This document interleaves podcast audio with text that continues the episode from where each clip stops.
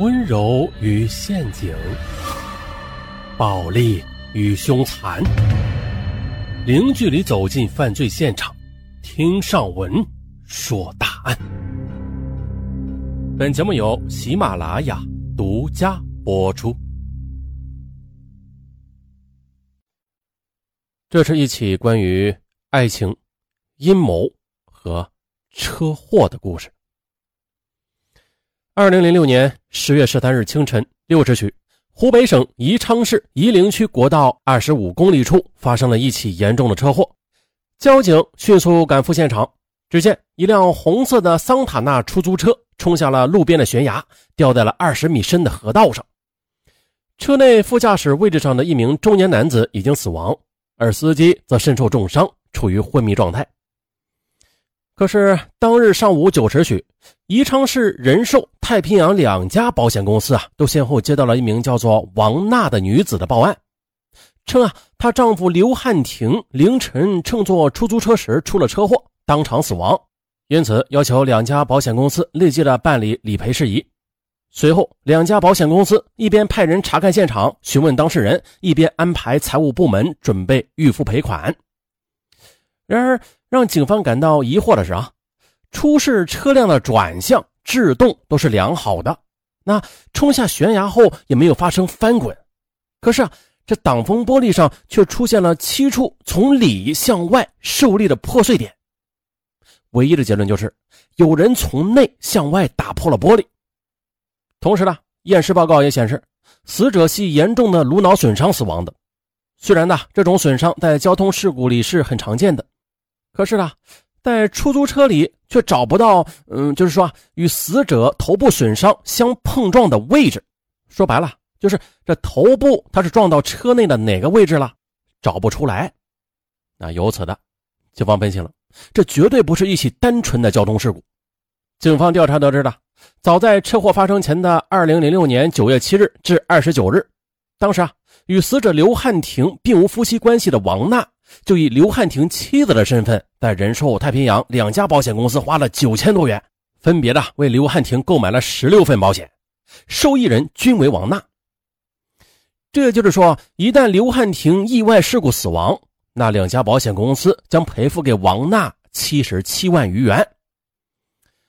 那问题来了啊，独自在宜昌打工的王娜，她为什么要花九千多元？为刘汉廷购买七十多万元的保险呢，而且呢，在得知车祸发生之后的她不去现场与丈夫见最后一面，而是立刻的给保险公司打电话索取理赔，啊，这种举动太不合理了，警方不得不怀疑。那警方啊，在调查中还了解到了，死者刘汉廷是二零零六年八月与原配妻子离了婚，于十月一日同王娜结婚的，而据王娜的同事反映啊。王娜与那个肇事出租车司机往来也是很密切，关系也是很暧昧。二零零六年十月十四日，警方在掌握了大量证据后，将王娜给抓获了。通过审讯，王娜她终于的详细的交代了她与两名男子之间的感情纠葛。啊，这事儿啊，咱们得从头说。二零零二年七月的高考落榜后的王娜来到了宜昌，在一家宾馆做前台接待员。当年八月的一天中午，一个年约五十岁的男子来到宾馆，声称要住宿。当时值班的王娜接过他的身份证一看，说：“对不起，本地人不能在本宾馆住宿。”男子解释说：“他是替两个从广东来的客人登记住宿的，他们晚上会来入住宾馆的。”来人叫刘汉廷，是一家文化传播公司的办公室主任，主管接待工作。刘汉廷的公司离宾馆不远。只需几分钟的路程，王娜呢，在了解到基本情况之后，便笑嘻嘻的对他说：“刘主任，我是新来的前台接待员，以后还得仰仗您多多照顾我们的生意啊。”刘汉廷一听，这才仔细的观察起眼前的接待员王娜。她虽然出身贫寒，但是肤色白净，身体透着一股青春的气息。刘汉廷觉得这女孩子长得清纯可人，惹人怜爱。随口就来了一句：“哦，那我要是照顾你的生意，你要如何感谢我呀？”王娜当真了啊！你要是能带客人来的话，我按每个人给你二十元的回扣，你看怎么样？刘汉廷逗他：“哎呀，我可不缺钱花呀，你说怎么办好呀？”王娜一挺胸，孩子气的说：“那我就陪你唱歌跳舞。”啊，刘汉廷哈哈大笑啊啊，行吧，我每带十个客人来，你就陪我去唱歌跳舞，同意不？王娜暗自想啊，他每次带十个客人来，自己就可以拿到二百元的提成，那何乐而不为呀？就这样了。到了二零零二年九月下旬呢，刘汉廷带住宾馆的客人已经有好几十位了。他暗自琢磨着，这王娜她是不是在逗我玩啊？一天呢，闲着无聊，他拿起电话就打到了宾馆。啊，你好，请问王娜在不在呀？对方一听，竟然咯咯的笑：“ 我就是呀。嗯，你是刘大主任吧？你放心，我说的话肯定算数的。嗯，明天晚上我休息，你说去哪儿吧？”哎，刘汉庭没想到王娜倒挺大方的啊，就说：“啊，好啊，那咱们就去大百合歌舞厅吧。”我打车来接你。九月二十七日晚的，刘汉庭带着王娜到了大百合。跳完舞之后，刘汉庭带着王娜乘坐出租车朝郊外的一家宾馆驶去了。那儿啊，是刘汉廷十分熟悉的地方。下车后的刘汉廷便拥着王娜进了房间，半推半就，刘汉廷就占有了王娜。从此呢，刘汉廷的整个心思都扑在了比自己儿子还小两岁的王娜身上。只要有时间呢，他就会借机会溜出公司和王娜去幽会。到了二零零三年元旦过后的，王娜给刘汉廷打电话，哭着说她怀孕了。刘汉廷像哄孩子似的劝慰道：“哎，别哭啊，宝贝儿，啊，我来安排医院给你打掉。”王娜还是哭：“我说的不是这个意思，我说的是。”打胎之后，我该到哪里去住吗？刘汉廷一想，啊，也对，王娜眼下跟着一个小姐妹住在一起呢。打胎之后需要休息调养一段时间的，那就得单独的去给她找个房子吧。啊，日后也有了优惠的据点。于是，刘汉廷在一个小区里给王娜租了一套两室一厅的房子，室内家用电器也是一应俱全。王娜打胎后的当天晚上的，刘汉廷就和她住在了一起。啊彼此开始称呼老公老婆了。王娜呢？她似乎啊也忘记了刚刚打胎时的痛苦，竟然和刘汉廷就继续缠绵起来。王娜娇憨的冲着刘汉廷说：“老公，我把一辈子都交给你，怎么样？”处在温柔乡的刘汉庭，他一脸坏笑：“ 哎呀，好啊，我就等着你这句话呢。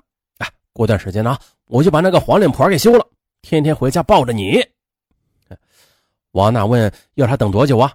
刘汉庭说了：“嗯，顶多两年，好不好啊？”王娜心想：“这两年虽然漫长吧，啊，但是若能从此过上衣食无忧的生活，那也未必不是一件好事这转眼的两年时间就过去了，刘汉廷已经记不清在王娜身上投入了多少钱了啊！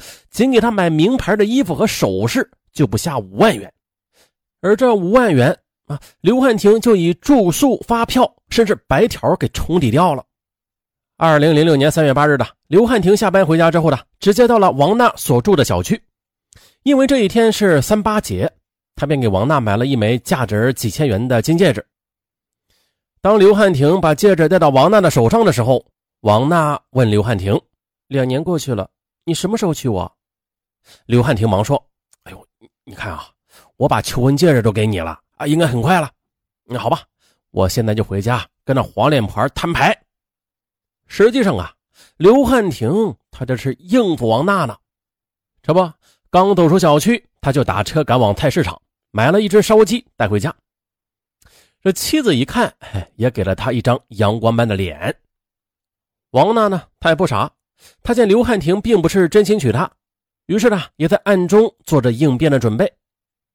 二零零六年四月的一天呢，在两人肌肤相亲时，王娜故意说是安全期，故意啊没有让刘汉廷戴保险套。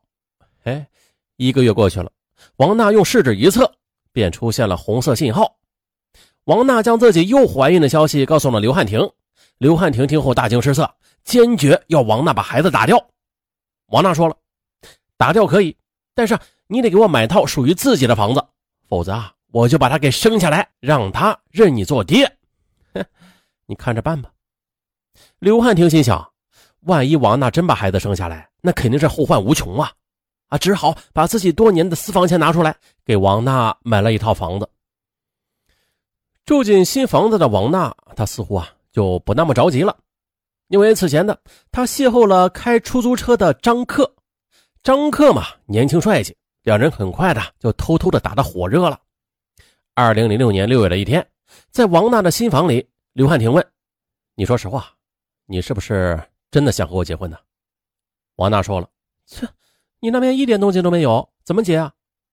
刘汉廷他出了这样一个主意，他说：“要不这样，如果你真的想和我在一起的话，我倒有个建议，就是。”你跟我儿子结婚，嫁到我家里。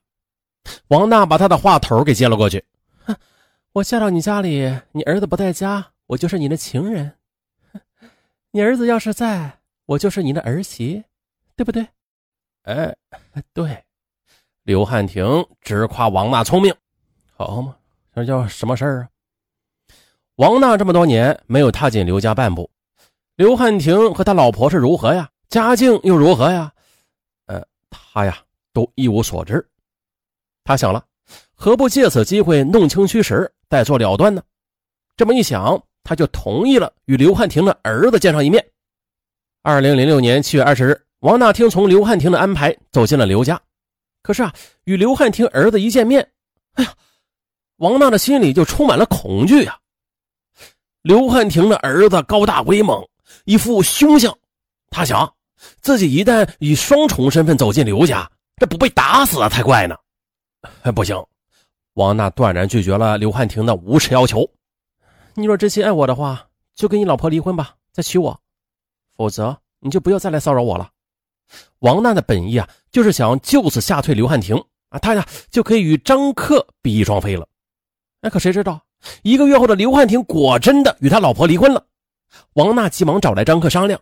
让他想个万全之策。啊，张克搜肠刮肚的琢磨了一番，最终做出了一个咔嚓的决定，并且表示要在弄死刘汉庭之后啊，再发上一笔保险横财。他让王娜与刘汉庭结婚，啊，办好人身意外保险，然后再伺机的弄死刘汉庭。王娜当即表示同意，于是。王娜便以刘汉廷妻子的身份，在人寿和太平洋两家保险公司啊，分别的为刘汉廷购买了十六份的人身意外伤害险。随后呢，他又催刘汉廷到民政局进行了婚姻登记。十月一日国庆节，他们在一家酒楼举行了一个简单的婚礼。嗯，据后来苏醒的张克交代，十月十二日上午的，王娜借故到夷陵区一个小姐妹家里去打麻将。并且嘱咐刘汉廷到时候啊去接他回家。直到次日凌晨四点多钟的，王娜才给刘汉廷打电话。睡眼朦胧的刘汉廷刚走下楼来，在一旁守候多时的张克就开着出租车迎了上去。因为呢，他早已经接到王娜的电话了，说刘汉廷出门了。张克的出租车载着刘汉廷朝着夷陵区方向疾驰，在一个偏僻的山道处，张克突然的把车给停了下来。昏昏欲睡的刘汉廷还没弄明白这是怎么一回事呢，张克啊就手握着大号扳手击打他的头部、面部，致死。按照预谋计划呀，张克在确认刘汉廷死后的，要将车和尸体抛至河道，再连夜的藏匿他乡。等王娜拿到保险赔偿之后啊，两个人再会合。还不曾想的，在张克击打刘汉廷的时候，由于他高度紧张，忘了刹车，急情之下，他冲上驾驶位想刹车。但是已经来不及了，汽车带着他也冲下了悬崖。二零零六年十月二十三日，宜昌市中级人民法院开庭审理此案。在庭审中的公诉人指控王娜和张克犯诈骗罪、故意杀人罪，均判处死刑缓期两年执行。好，本案就到这儿。结尾呢，上文再给大家拜个年，祝大家过年好。简简单单的三个字儿。但是嘛，却是咱们中国这传统节日春节必说的三个字啊，这里面带着朴实无华啊。咱们明年啊，上文呢继续为大家说这朴实无华的三个字上文给大家拜年了，祝大家过年好。